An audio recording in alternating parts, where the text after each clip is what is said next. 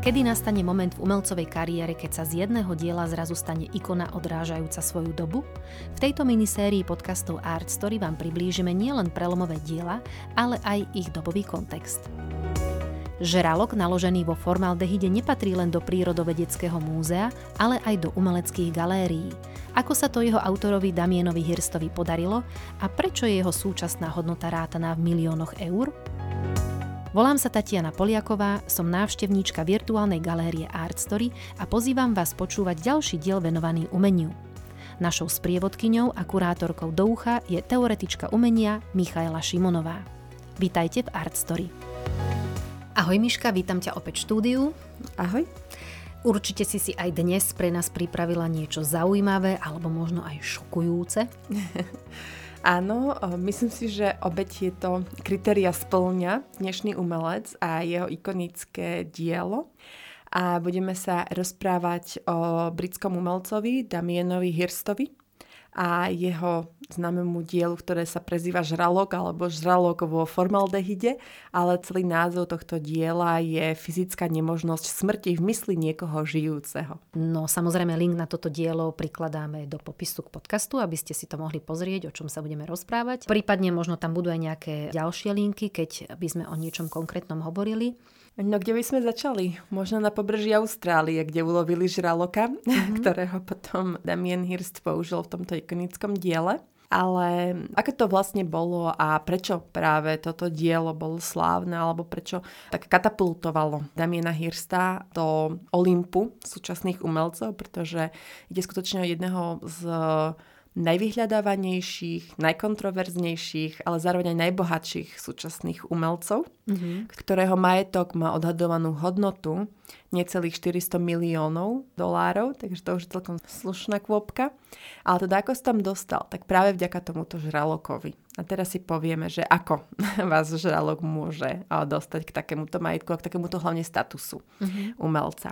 Toto dielo nie je ikonickým iba v rámci tvorby Damiena Hirsta, ale je ikonickým aj pre postmodernu a britské umenie 90. rokov. O čom je vlastne postmoderná? Veľmi stručne povedané ide o veľmi silnú pluralitu, individuálnosť, o šokovanie, o to, že koncept je dôležitejší ako to samotné prevedenie, čiže tá myšlienka, ktorá stojí za dielom, je dôležitejšia veľakrát ako to, ako to dielo napríklad vyzerá. Áno, že tá estetická hodnota ide tak trošku do úzadia a skôr ide do popredia práve tá myšlienka, ktorá za týmto dielom stojí. Damien Hirst mal v tomto aj veľké šťastie, pretože bohatý mecenáš umenia Charles Sachi ktorého meno možno poznáte vďaka slávnej galérii Sači v Londýne. Práve on povedal Hirstovi, že počuj, dám ti peniazy koľko chceš, a ty sa to môžeš urobiť nejaké zaujímavé dielo. Čiže bol jeho takým sponzorom a mal taký blanko účet. A Hir sa teda rozhodol kúpiť za tie peniaze žraloka. A tento žralok teda pochádzal z Austrálie a chcel, aby bol dostatočne veľký na to, aby dokázal zožrať človeka. Čiže aby skutočne mal, nebol nejaký malinký, ale aby mal ten efekt, eh, na ktorý už vtedy pomýšľal.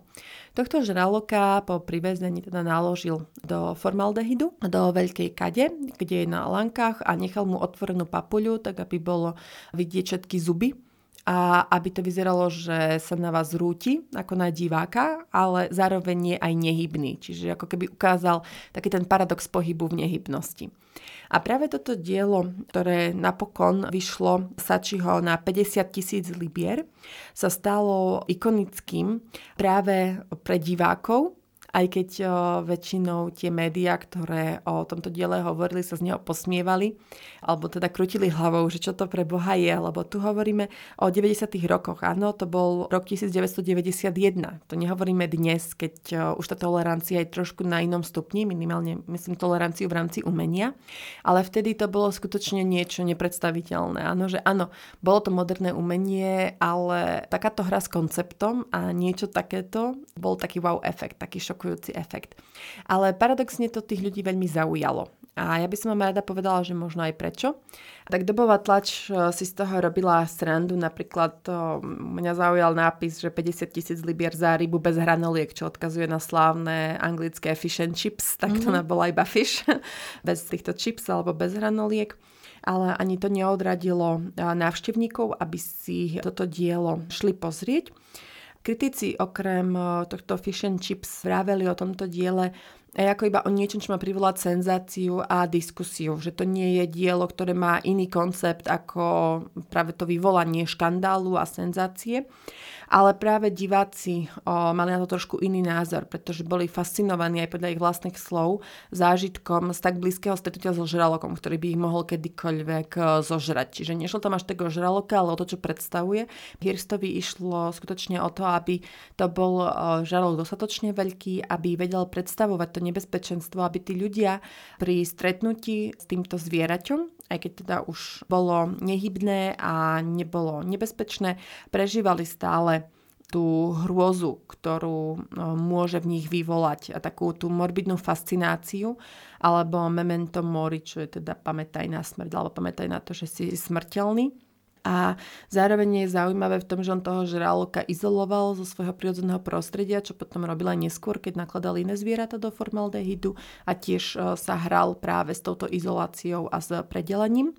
A tento žralok e, je zároveň štilizovaný tak, že je zaseknutý ako keby v momente, keď pláva alebo keď ide niekoho uloviť, niekoho pohrísť. Čiže opäť sa tam hrala aj s tou predstavivosťou človeka, aby mali pocit, že ako keby vyňal nejakú fotografiu, áno, žraloka z momentu, keď ide zautočiť, ale ju previedol do tej skutočnosti. Takže aj v tomto to bol odvážny krok, že to bol ako keby taký výjav z prírody, ale zároveň aj ten formaldehyd nebol iba o tom uchovaní tela, ale aj takom zaujímavom momente, keď je to síce strata života toho žraloka, čiže vieme, že je mŕtvý, ale zároveň nie je definitívne mŕtvý v tom našom vnímaní, pretože vidíme jeho super zachované telo, ako si pláve teda v nejakej tekutine, ako otvárať tie ústa, takže ako keby ten mozog má problém možno aj prijať to, že ten žralok je mŕtvy, čo zase odkazuje aj na to oficiálne pomenovanie diela. Áno, tá fyzická nemožnosť smrti v mysli niekoho živého. Áno, čiže my, keď ho tam vidíme ako návštevníci,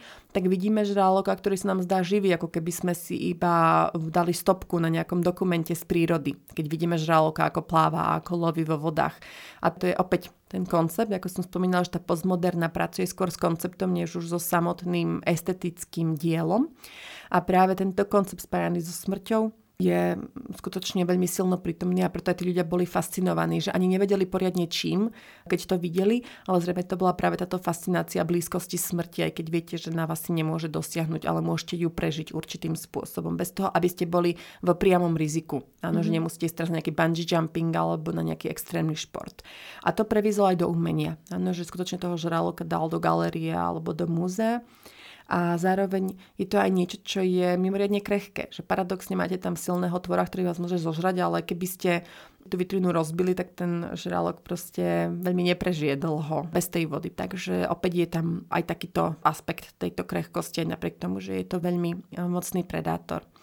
A samotný žralok síce je symbol strachu a hrôzy, a preto on ho aj chcel mať s tými vycerenými zubami, aby bol dostatočne veľký a to spôsobilo aj jeden z konfliktov, ktorý mal potom s galériou. Pretože ten žralok nebol úplne dobre pripravený, keď ho dali do tohto akvária a začal sa rozkladať. A začala sa mm-hmm. mutiť ten rostok tak potom obvinil Hirst, že pridali tam pracovníci Sači galérie bielidlo, myslím, že to bolo, a tým pádom to zničilo tú úroveň tohto diela, minimálne tú technickú. A čo urobili potom, tak eh, ho vypitvali tohto žraloka, natiahli jeho kožu na formu zo sklolaminátu, s čím ale Hirs nebol spokojný, lebo sa stratilo podľa neho tá autentická mm-hmm. a mhm. hrôzostrašná podoba. A preto, čo je také zaujímavé, keď to dielo bolo predané v roku 2004, berateľovi Stevenovi Cohenovi za nezverejnenú sumu, ale predpokladá sa, že to bola suma niečo medzi 8 až 12 miliónmi. Mohlo to byť pokojne aj trošku viac, ale to sa nedozvieme až možno niekedy v budúcnosti. Tak teda Hir sa mu ponúkol, že mu urobí originálnu kopiu diela. Áno, mm-hmm. lebo nebol stále spokojný s tým sklolaminátom. A skutočne zohnali ďalšieho žraloka, ale tentokrát už spolupracovali s odborníkmi z prírodovedného mm-hmm. múzea, Natural History Museum v Londýne, ale ho vsadili do toho originálneho akvária z toho mm-hmm. roku 1991. a teda už sa na to pripravili tak, aby tam mohol ostať ten skutočný žralok. A teraz bola taká debata aj okolo toho, že či je to stále to pôvodné dielo, alebo či vôbec by sa to nemalo nazvať, že dvojka, alebo revival, alebo niečo podobné. Ale Hirst spoločne s Cohenom, ktorý to kúpil, povedali, že nie, že kým do toho zasiahol priamo umelec, lebo to chcel mať tak, ako to pôvodne zamýšľal, tak eh, by sa to nemalo meniť a malo by to byť považované stále za to eh, pôvodné dielo, lebo práve, že ide o ten koncept, nie až tak o to samotné zobrazenie. Takže to je taká celkom zaujímavosť ohľadom eh, tohto novšieho diela. Uh-huh. Ale že to Hirst robí. On to aj pri iných dielach robí, že niekedy sa ozve svojim zákazníkom alebo zberateľom a že či nemôže niečo upraviť na tom dielo, lebo chce tam niečo nie je spokojný, tak chce to upraviť. Takže je tým známy. Nebolo to mm. prvýkrát, keď niečo také spravil. Ešte by som doplnila k eh, tomu, že viete, veľa z nás, hlavne v tejto postmoderne, sa pozrie na to a povie si, že to je iba žralok vo formaldehyde, áno, že to, čo je za umenie. Dávam aj za pravdu, lebo tu hovoríme o forme. Ale to umenie sa neskladá iba z formy, čiže z toho, čo vidíme, čiže ako je ten obraz namaľovaný, alebo ako je tá socha vytvorená, alebo súsošie, ale ide aj o to, aká je za tým myšlienka, alebo ideál, prípadne koncept. A práve tá postmoderná povyšuje tento koncept eh, na tú formu. A preto je podľa mňa veľmi dobré sa skúsiť trošku odprostiť, keď sa pozeráte na nejaké diela, ktorým na prvý pohľad si poviete, že toto nie je umenie, že to ako niekto môže vystavovať a podobne, aby ste sa možno skúsili zamyslieť, že či za tým nie je teda nejaká myšlienka prvorada, áno, a že to zobrazenie je až druhoradé, aby vás primelo k tomu, aby ste na tú myšlienku prišli, alebo nad ňou napríklad sa zamysleli, alebo rozímali. A tento žralok nám hovorí práve o tomto koncepte smrti, a blízkosti smrti. Tým, že on sa hrá s našimi zmyslami, a že ten divák si môže predstavovať, že ten žralok je živý, preto je aj zastavený práve v tomto konkrétnom momente a ako by tam ešte aj plával vo svojom prirodzenom prostredí. Naša logická stránka by nám mala povedať, že ten žralok je už mŕtvy, lebo si to prečítame, áno, pri doprovodnom materiáli alebo pri si počujete v našom podcaste, áno, že to je už mŕtvý žralok. Ale na druhej strane, ako keby tá emócia tam stále je, ten prítomný strach zo smrti, áno, to spytovanie a taká tá trošku úzkosť, keď uh, vidíte takéhoto tvora, ktorý sa na vás rúti a ktorý má ostré zuby. A čím aj je uh, Hirst zaujímavý je, že tento koncept vedel veľmi dobre speňažiť. Je to dobrý biznismen, pretože koncepty sa ťažko speňažujú, uh, najmä v umení a skôr e, si väčšina zberateľov kúpi či už nejakých etablovaných autorov, ano, ktorí častokrát už nie sú medzi nami, aby teda tá hodnota bola udržaná. A toto je stále rizikové, riziková investícia v rámci súčasného umenia. Ale Hirst dokázal presvedčiť práve aj svojimi mediálnymi výstupmi, aj svojimi sponzormi, ktorí ho podporovali, e, že to dielo jednoducho sa dokáže predávať aj za milióny dolárov alebo eur pomocou tej rebelie alebo takého pankerstva, akým začínal, tak paradoxne nakoniec skončil ako multimilionár. Takže mm. je to taký veľmi zaujímavý uh, vývoj v rámci umeleckej scény, keď máte niekoho, kto rebeluje schválne proti tomuto systému áno, a proti nejakej estetičnosti a nakoniec skončí s tým, že tento jeho koncept, ktorý je pôvodne nejakým filozofickým až rebelantským, tak sa stane súčasťou nejakého mainstreamu a začne zarábať krásne peniažky. Mm-hmm. Je tento umelec aktívny aj dnes? Áno, áno, veľmi aktívny, stále niečím šokuje, uh-huh. ale zároveň má aj takú veľmi príjemnú sériu doc, alebo teda bodky, alebo ako hovoria Češi puntíky, uh-huh. to mhm. sa mi o mnoho viac páči. A to sú také farebné bodky, ktoré vrství, nedávno mal kontroverziu s NFT, o ktorom tiež máme epizódu, uh-huh. alebo teda non-fungible token, tak odporúčam, koho toto téma zaujíma, si vypočuť náš podcast na túto tému. Ale Hirst eh, šokoval okrem týchto zvierat vo formaldehyde, lebo ako som už spomenula, tak eh, žralok nie je jediný. Je tam napríklad aj ovca alebo krava, ktoré sú naložené, prípadne ich orgány. Kráva je napríklad rozrezaná na poli, takže vidíte ako keby priere s tým vnútrom, ale už teda to nie je tak ikonické, lebo ten žralok bol ten prvý, ktorý vyvolal tento veľmi univerzálny typ emócie.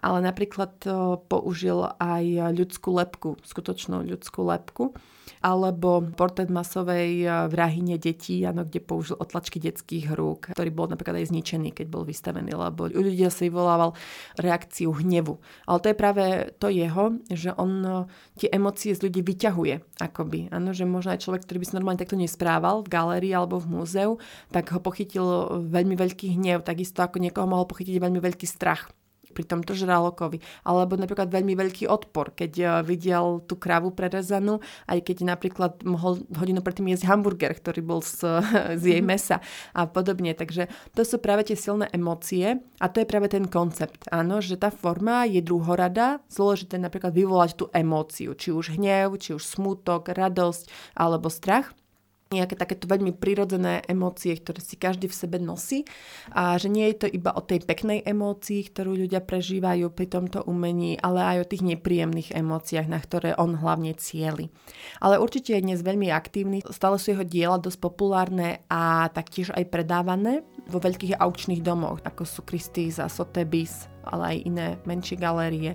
On je taký enfant terrible, by som povedala, súčasnej umeleckej scény, ale či už máte na jeho diela taký alebo onaký názor, nepopierateľným faktom ostáva, že je to jedna z vedúcich osobností na súčasnom nielen trhu umenia, keď už hovoríme o tej finančnej stránke, ale aj konceptuálneho umenia a reprezentácie britskej postmoderny. Ak sa chcete dozvedieť o umení viac, vypočujte si aj naše ďalšie epizódy vo vašich obľúbených podcastových knižniciach. Nájdete nás aj na Facebooku a Instagrame ako Artstory Podcast alebo na našej webovej stránke artstory.sk, miesto, kde príbehy ožívajú.